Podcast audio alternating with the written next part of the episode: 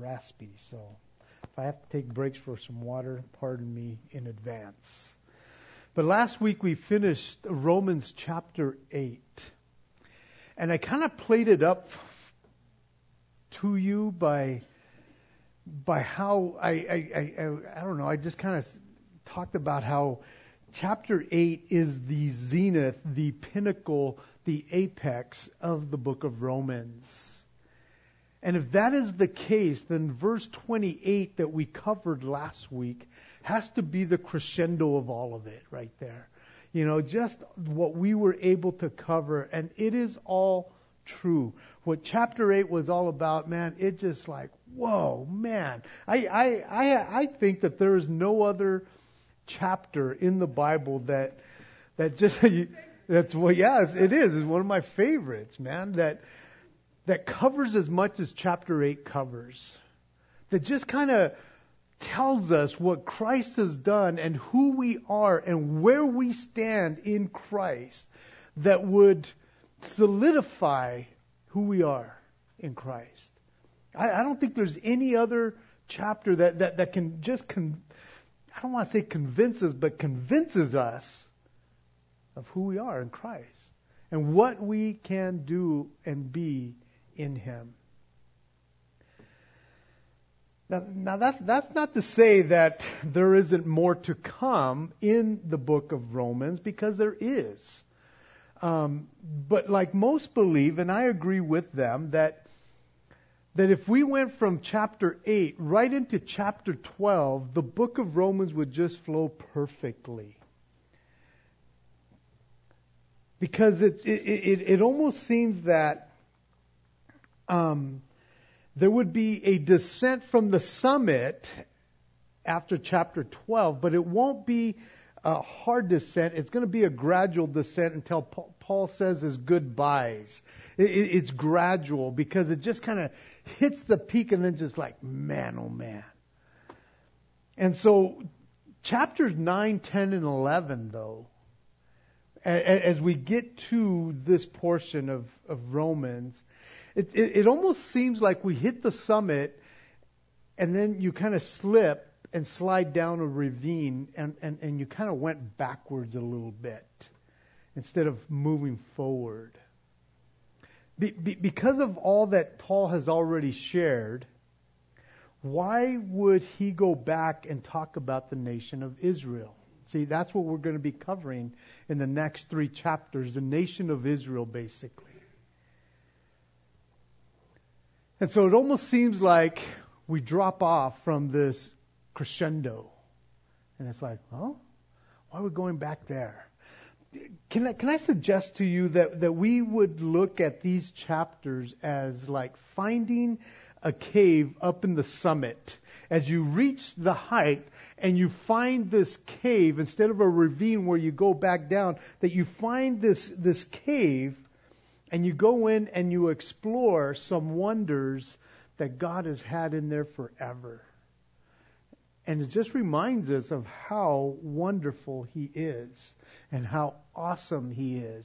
And that we would look at these chapters, chapters 9, 10, and 11, in awe of who God is because of the handiwork of our Creator. You see, these chapters kind of have to do with the sovereignty of God, particularly chapter 9. And it's pretty hard hitting. And Paul, he kind of, well, I guess I'll explain it as we move on, but he kind of has to go back here in this portion. Some might think that it's like a parenthetical chapters, you know, there's a parentheses there before we go on to chapter 12. But it really is not. There's no parentheses there. He just has to touch on this before he does move on. There are things that, as we talk about the sovereignty of God, there are things that I will never understand about God, and I am okay with it. And one of those things is His sovereignty.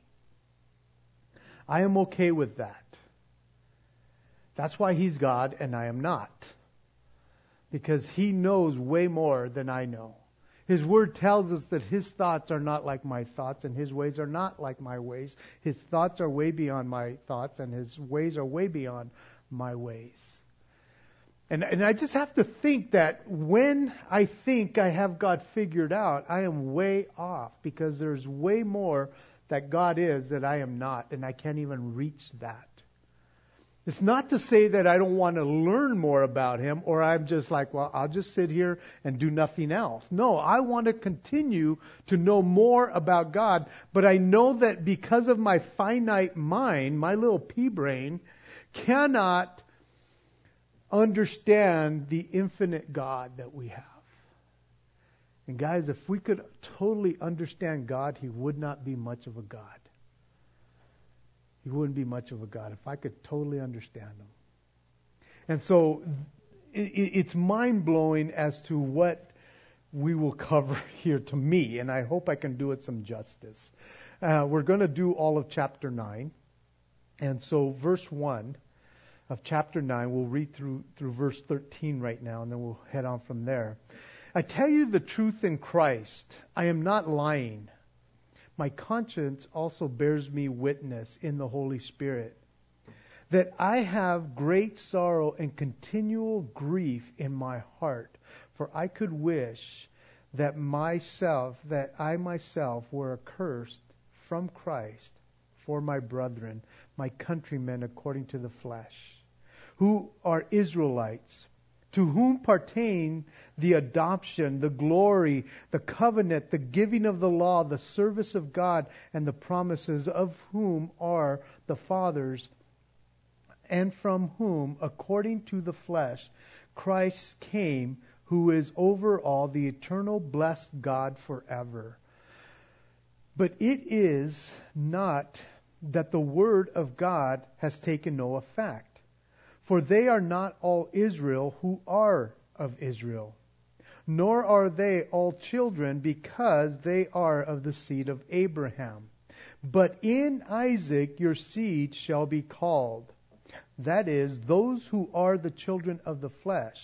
Those are not the children of God, but the children of the promise are counted as the seed. For this is the word of promise. At this time I will come, and Sarah shall have a son. And not only this, but when Rebekah, also had conceived by one man, even our father Isaac, for the children not yet being born, nor having done any good or evil, that the purpose of God according to election might stand, not of works, but of Him who calls. That is, it was said to her, the older shall serve the younger. As it is written, Jacob I have loved, but Esau I have hated.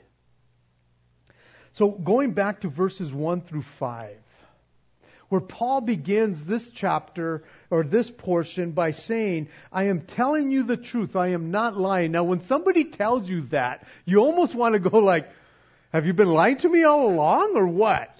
Why would you say it that way? But I think the emphasis here, or he is so emphatic with what he wants to share that he almost has to preface it like, no, I am not lying when I'm telling you this. The answer that was he lying is of course not.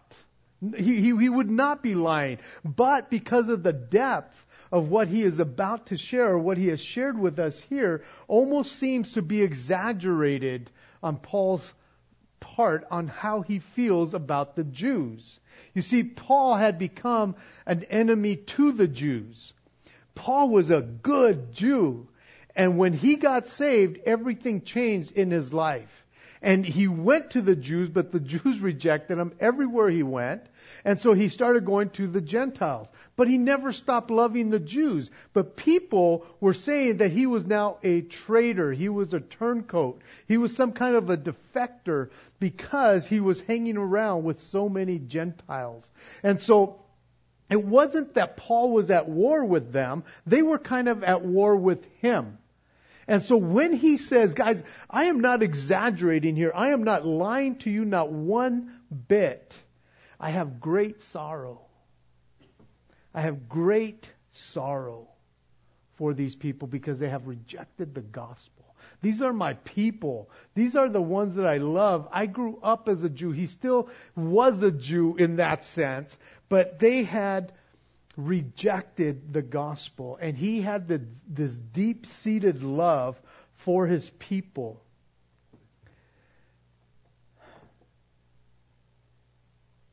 He had a deep burden for them. He just seemed to have such a desire for them to be saved that he says, For I could wish that I could be accursed for them if I could. See, that wouldn't be possible, but it reminded me of the time when Moses, he had gone up to meet with God, and he came back, and the people were sinning. They had made this golden calf and all of these things. And he comes back, and he says, "Man, my people have sinned, God." And he goes and he asks them or talks to God. And he's in Exodus 32, 31 through 33, he says, "Then God returned to the Lord and said, 'Oh, these people have committed a great sin and have made for themselves a god of gold. Yet now, if you will forgive their sin, but if not, I pray, blot me out of your book which you have written.' And the Lord said to Moses, 'Whoever has sinned against me, I will blot them out of my book.'" And Paul, in this sense, he's saying, if I could, I would go to hell for my people. I would much rather trade places with them if they were going to be saved. And when you look at what Moses is saying to God, it says, if you won't forgive them, then put that on me. And man, as I am looking at that, I'm going, who says that? You know, would we say that for our families? It's like, okay, maybe I will say that for my family. But would you say that for a group of people? Would you say, I would rather be cursed if they had salvation. If they were guaranteed salvation, I will go to hell for them. That's pretty hardcore. And you see, Paul is at that point. And that's why he's saying, I'm not exaggerating when I say this, that I would be willing to do that. I would be a curse for them. But he understood that could never happen. He understood that he could never be a curse for anyone. He couldn't even save himself, much less save other people by sacrificing himself. He understood that Christ had already become a curse for all men. He had already paid the price, but his heart hurt so much that he was willing to do it. Or he said, man, if I could, or I wish I could, just so that they would be saved. What the Israelites had received, as he goes on in verse 4 and 5, what those Israelites had received was and is more than any people or nation that God had ever given to anybody. I mean, He gave them so much. He showed them so much kindness. And yet, they were rejecting it all. It says, who are Israelites, His people in the flesh. His people, these people had received an adoption from God. No other nation had, but they did. They received the glory, and he's talking about the Shekinah glory that would come into the Holy of Holies, and that's where God was. His glory was upon them, and He was not in any other nation, but on them He was. The covenants that He made with them. The giving of the law, He didn't give it to anybody else but them. And the service of God, and these promises, and all the forefathers that had come before, all these people were from Israel. God had blessed them abundantly. And through them, Jesus Christ came. And God, and Paul doesn't make a mistake here when he calls Him the eternal blessed God. He's talking about the deity of Christ, that He is God. He wasn't making a mistake. God had not done that for any other nation except Israel. And Paul is burdened because here God had given so much to them, and they had just rejected it. They had just turned their back on him in that sense. But he says in verses 6 and 7, but it's not that the word of God has taken no effect. Because of the state that Israel was in, as far as their standing, it was not that the word of God had failed or fallen short to reach them, and that it wasn't able to sustain them or keep them, because Isaiah 55:11 says, so shall my word be that goes forth from my mouth. It shall not return to me void, but it will, or it shall accomplish what I please, and it shall prosper in the things for which I sent it. His word does go out, and it does do what it is meant to do. It will not come out void or come back void. God perfectly speaks, but people don't always respond. God perfectly speaks all the time, but people don't perfectly hear the word of God, or they stuff their ears or plug their ears. Again, looking at all that God did for Israel, we're told that Jesus came to his own and his own rejected him. They did not receive him, it says in John 1:11. And like we've learned in 2 Peter, his divine power has given us all things that pertain to life and godliness. Man, God does his part so much. And it's up to his nation, his people that he loved so much to respond. And oftentimes throughout the Old Testament, throughout the OT, we see that the people of God, they would come to him and then they would turn their back on him. And they would do this time and time again. And yet how many times do we do the same thing? Because, as I'm looking at this and studying all that, I'm going, man, Israel is so dense. And then I have to look at my own life and our own lives and say, and so are we. He has given us so much. And it's not that his word has taken no effect. Man, it is so ready to do the work, and we're the ones that should respond to it. Most of the Jews had not become partakers of that divine power, like Peter was sharing with us in 2 Peter. And so Paul is making the distinction here in verses 6 and 7. He's making a distinction between Israel according to the flesh and those who were according to the Spirit. If you remember back in Romans chapter 2, which was a while back, verses 28 and 29, it says, for he is not a Jew who is one outwardly, nor is circumcision that which is outward in the flesh, but he is a Jew who is one inwardly. And circumcision is that of the heart, in the spirit, and not in the letter, whose praise is not from men, but from God. You see, Paul had already in this letter started kind of setting the stage for people, especially the Jews, that they were not any more special than anybody else. God had leveled the playing field with Jesus Christ.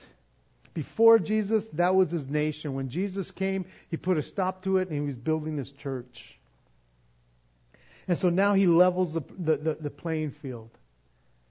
And even though when the church started out, it was predominantly made up of Jews, through the years or over the years, the majority were now Gentiles that were in the church. And so Paul is writing to Gentiles and he's writing to Jews in Rome.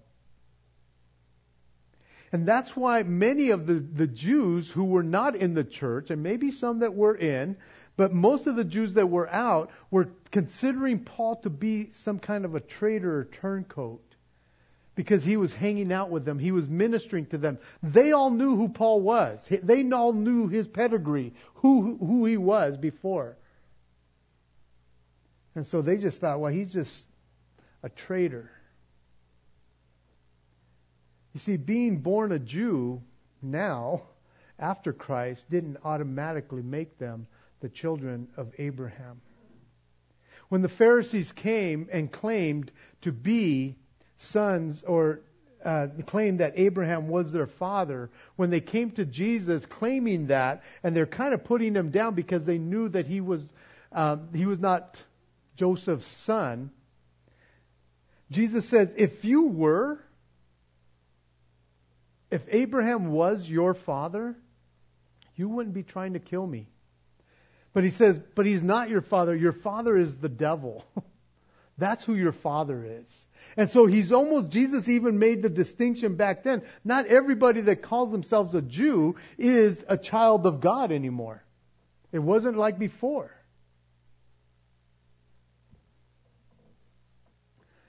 The same is true being born into a Christian family. Just because someone is born into a Christian family does not make them Christian. Just like coming to church does not make you a Christian. You have to make that distinction between those in the flesh and those in the spirit. And that's what Paul is getting across here. That there was those who were called Israel that were not Israel. He says, but in Isaac, the son of the promise, your seed shall be called. So verses 8 through 13, as he's making this distinction, he gives us an illustration in these verses.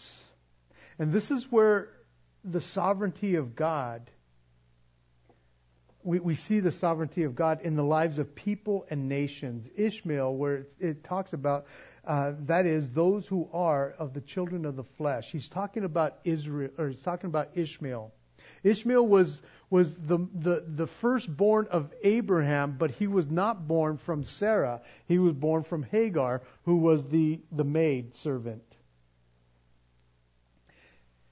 God had promised that Abraham would have a son. And because it took so long, they decided to do it in the flesh. And the Egyptian young lady was there, and Sarah said, well, why don't you have a son, because you'll never have one from me. And Paul calls him here the child of the flesh. Galatians chapter 4 tells us that whole little story about the son of the flesh and the son of the promise. Isaac was the child of promise. And the promise would be through Isaac from Sarah, not anybody else. And what happened with Hagar was of the flesh. And so he reminds them there that God's sovereignty chose Isaac over Ishmael. Now, at this time, these guys are excited even to hear that God's sovereignty picked Isaac instead of Ishmael because they were of the lineage of Isaac. And so they'd be like, hey, good job there, God, in your sovereignty. Because we are of Isaac, not Ishmael. They were at odds with them. And then he continues on, and now he talks about Rebekah and Isaac and how Rebekah conceives. And from them, there's two babies, there's twins that are going to be born from Rebekah. And you have Esau and Jacob, the other illustration of God's sovereignty. Even before they were ever born, God had revealed to Rebekah that there was two nations, two people within her, and that the older would serve the younger.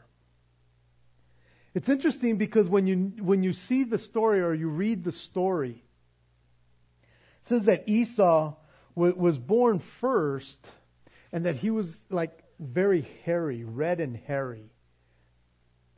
And that as he was coming out, Jacob grabbed his foot. And he was the heel catcher. And so Esau means hairy and Jacob means heel catcher. And so these two nations were going to be born or come out. And yet God, even before they had done any good or evil, had already predestined that the younger or the older would serve the younger.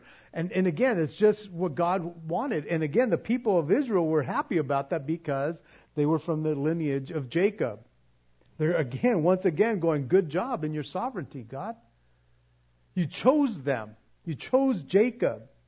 Now Esau did sell his birthright to Jacob. You see, he really didn't care much about it. When he felt like he was dying from hunger, he decided to sell his birthright. But it was only because Jacob, who was the heel catcher, he was a schemer and a conniver, says, hey, well, sell me it and I'll make you some stew. And so he does it. And so Jacob was no angel, but it's almost like, okay, God, why would you pick him? But he did. And then when it came time to get the blessing of the firstborn, Rebekah helps her son, Jacob, fake out Isaac, who is now old and blind. And she brings in Jacob, the younger, instead of Esau, the older.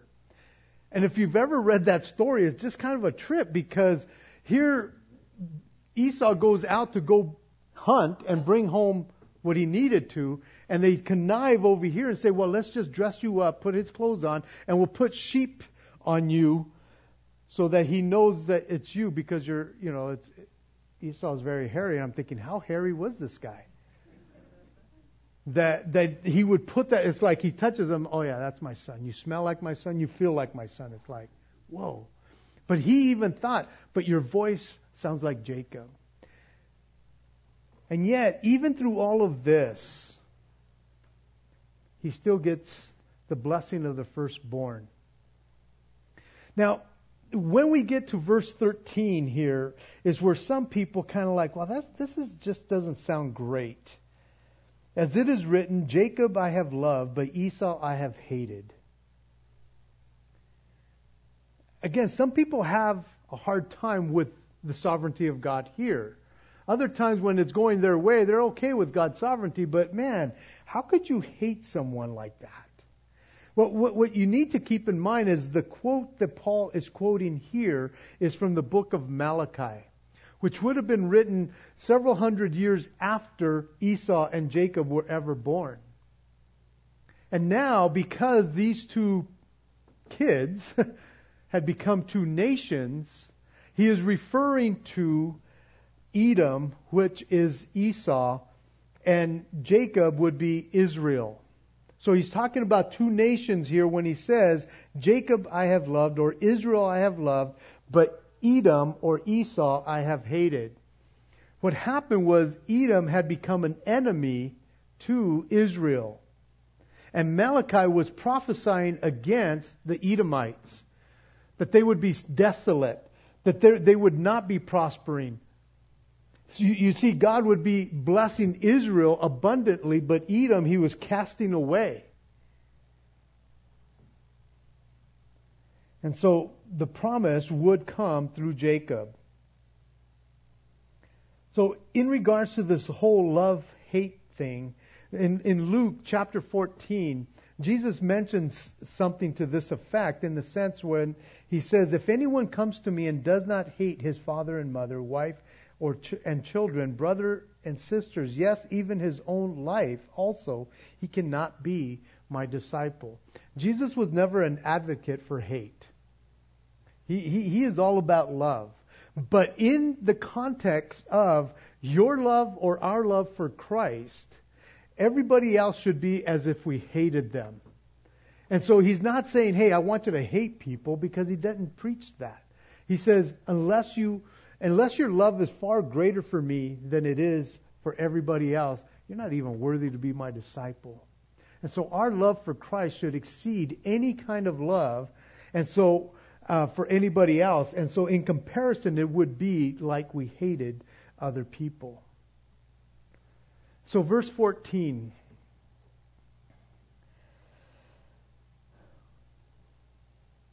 What shall we say then? Is there unrighteousness with God? Certainly not.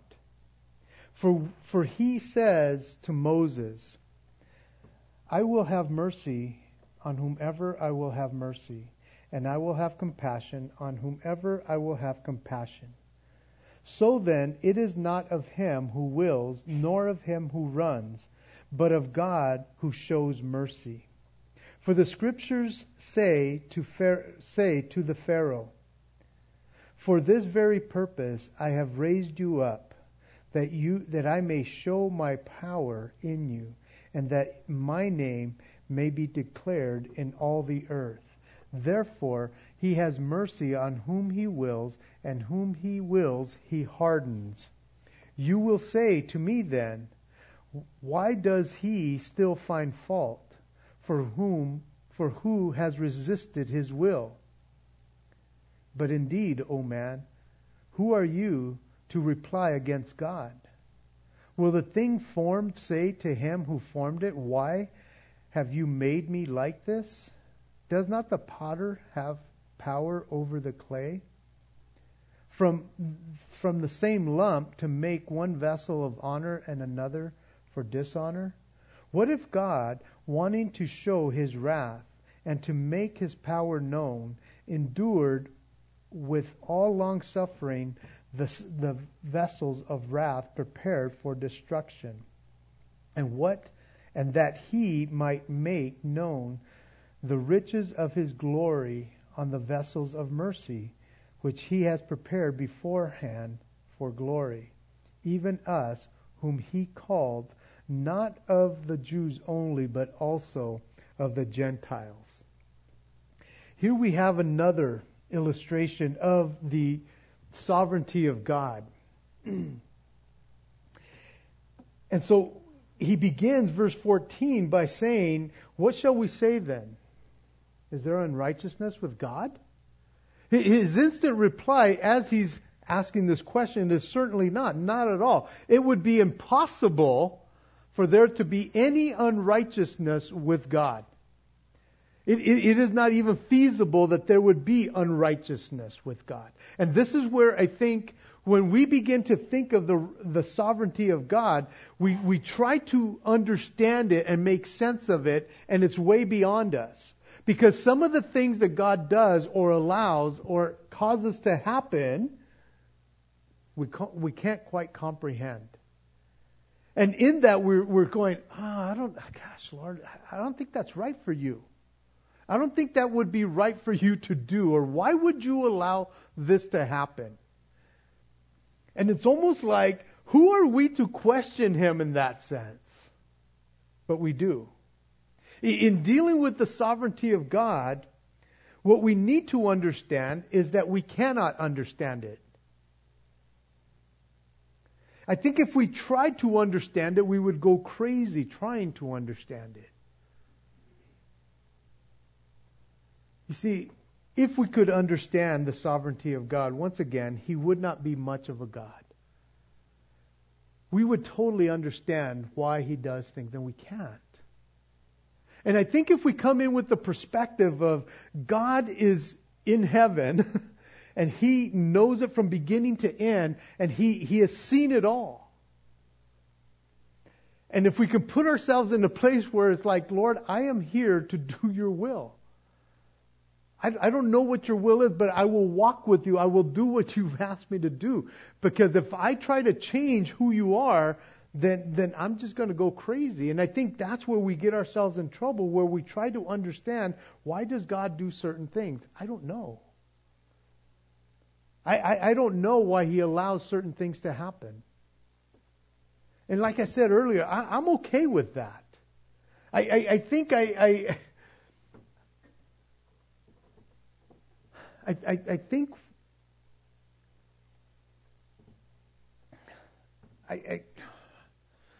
don't get a headache thinking about that. I can't go there sometimes. Sometimes I want to know so much, but I can't go there because it's just way beyond me. And I guess because I'm so simple, I will just trust that he knows what he's doing. And I think when I came to the Lord, and I didn't know much, and even if what I do know now, I am so glad that he does know what he's doing. Because if he was confused in what he was doing, then, man, we'd be in trouble. And so I'm okay not understanding everything about God. I'm okay with that. And I think that when we try to make sense of it in our understanding, we'll go crazy.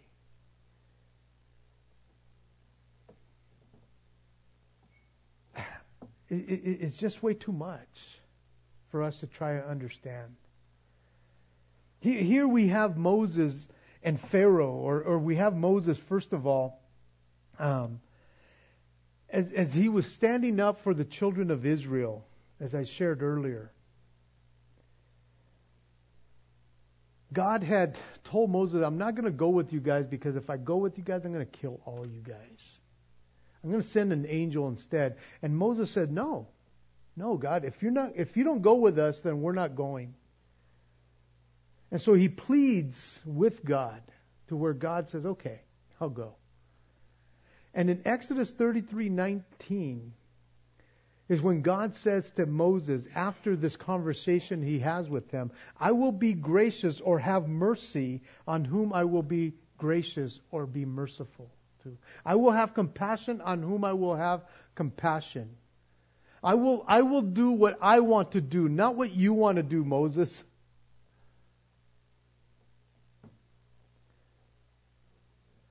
When it comes to the sovereignty of God, as much as I could decipher here, it is all about His mercy. It is totally about His mercy, because all have sinned and fallen short of the glory of God, and we deserve nothing but His wrath and His judgment all the time. And yet He doesn't do that. And so He says, I will have mercy on whom I will have mercy. And there's people that He has mercy, and there's people whom He doesn't have mercy on. I don't quite comprehend that. But I'm so glad that He has shown me compassion and mercy on me. I'm so glad about that. We have all sinned. And so any kind of compassion that He shows upon mankind, it's already way more than He needs to give us, because we deserve nothing of it. None of His mercy. And so when He tells Moses, I will do what I want to do when I want to do it. Now, verses 17 and 18, here we have the story of Pharaoh. And if you know the story, you know that God gave Pharaoh chance after chance after chance to let his people go. And there was times where again, Moses would come to him, and it says that God hardened his heart.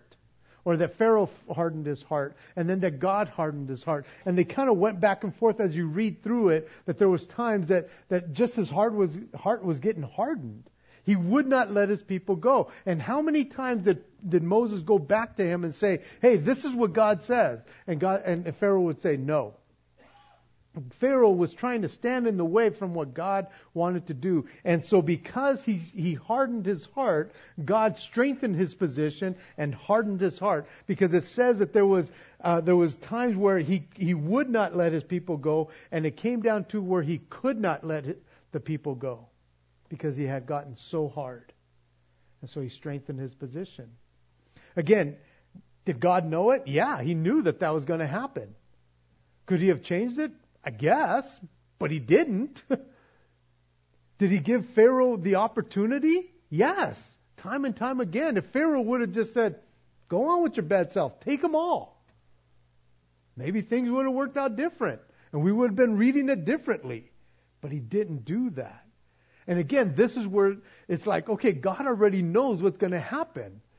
And so there's the sovereignty of God, and then there's that responsibility of man. And here at Calvary Chapel, we believe both. We don't lean just on the sovereignty of God to where we just sit there and it's like, well, it's going to happen the way it's going to happen, so I'm just going to sit here and do nothing. I don't have to go talk to anybody about Jesus, because He knows who's going to be saved and who's not going to be saved, so it's not up to me. Or you can be like the other people and say, well, God started the ball rolling, but now it's all up to us. And God just said, hey, you're on your own. No, there's a balance in this whole thing.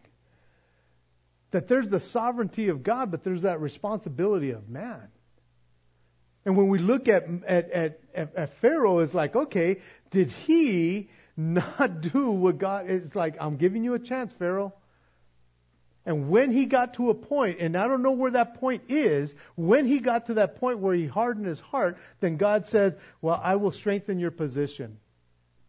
and you will not be able to do it now. That's pretty hardcore.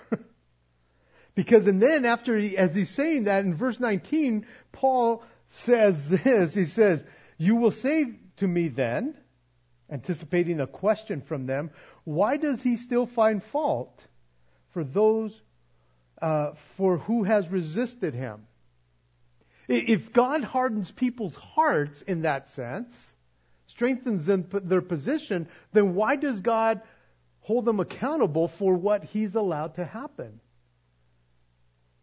And it's almost like Paul doesn't even entertain the question. He just goes right back and says in verse 20 and 21, and basically what he says, how is the clay going to tell the potter what to do? Who do you think you are to tell God what to do? Are you calling them unrighteous? Or that there is some unrighteousness in God? Not at all. We can't do that. I heard a guy say that there's two fundamental truths in the universe. One is there is a God, and the other one is you are not Him.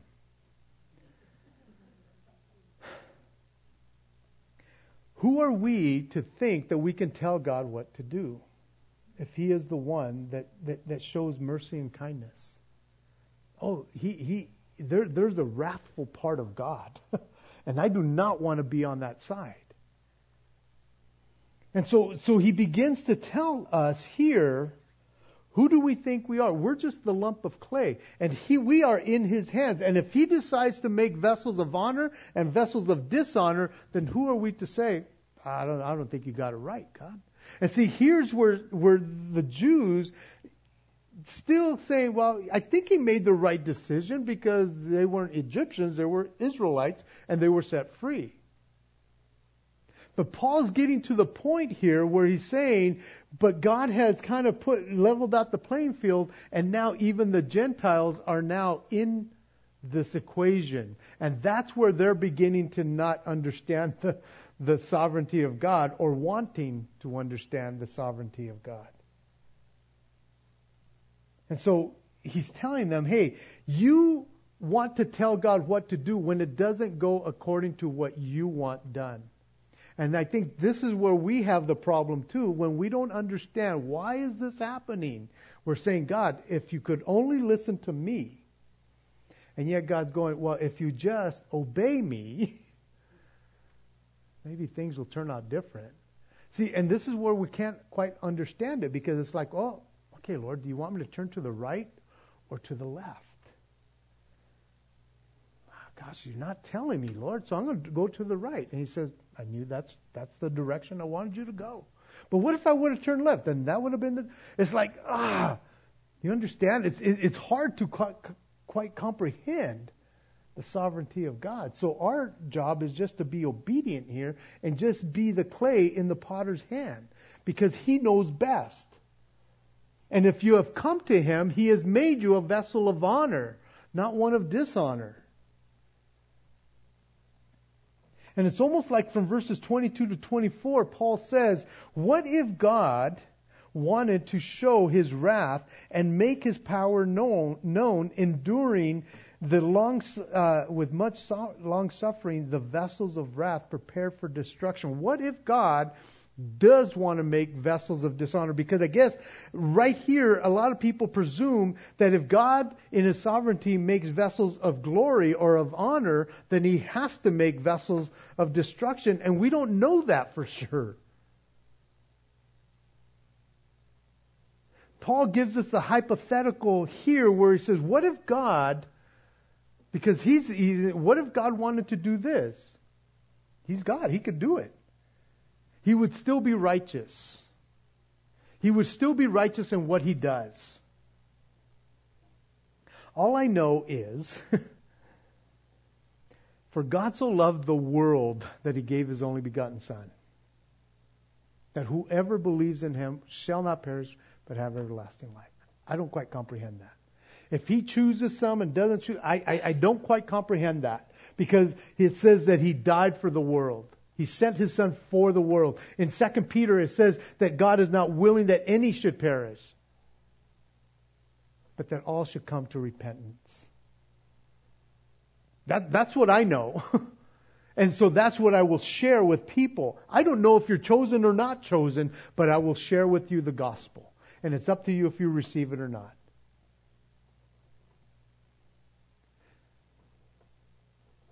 It almost sounds to me that God has shown mercy to all men, but not all men want it. It's almost as if God chose everybody to be on His team, but not everybody wants to play on His team or play by His rules. And so they decide, I don't want to be on your team. Oh, okay, you've made your choice. Because again, there's that responsibility of man, the way I see it in Scripture as well. To those who received Him, to them He gave the right to be called children of God. But yet God has chosen it all. You see, again, here we believe in the sovereignty of God and also in the responsibility of man. There was a man who came to Charles Spurgeon and asked him, how do you reconcile between the sovereignty of God and the responsibility of man? He says, I never reconcile friends. They're friends. They work together. He doesn't have to reconcile them. Guys, there is our responsibility to choose. If you chose Him, He knew that you would. If you don't choose Him, He knows that you wouldn't. He knows that. I don't know how that goes. And Paul says here in verse 24, even us, whom He called, not only the Jew, but also the Gentile. And this is where some of the Jews would have a hard time. They hated the fact that Paul would even put the Gentiles and the Jews on the same level. They hated it because the Jews believed that the Gentiles were created only to stoke the fires of hell. That's what they believed. See, God has chosen us, so we're good. He has not chosen the fires of hell. We're good with God. But once God said, oh, now that leveled out the playing field, now they're a little teed off going, well, wait a minute here. What do you mean not all Israel is Israel? Not all Israel is of the children of Israel or the promise of the seed of Abraham. See, they were having a hard time with that. And so He's trying what He wants, when He wants, with whomever He wants. And then from verses 25 to the end of the chapter, here we see that the prophets foretold the blinding of Israel and the mercy that would be shown to the Gentiles. So I just want to read it through and then we'll close off in prayer.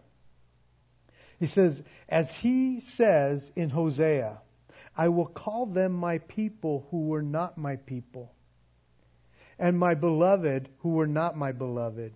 And it shall come to pass in the place where it was said of them, you are not my people. There they shall be called the sons of the living God. Isaiah also cried out concerning Israel, though the number of the children of Israel be as the sand of the seas, the remnant will be saved.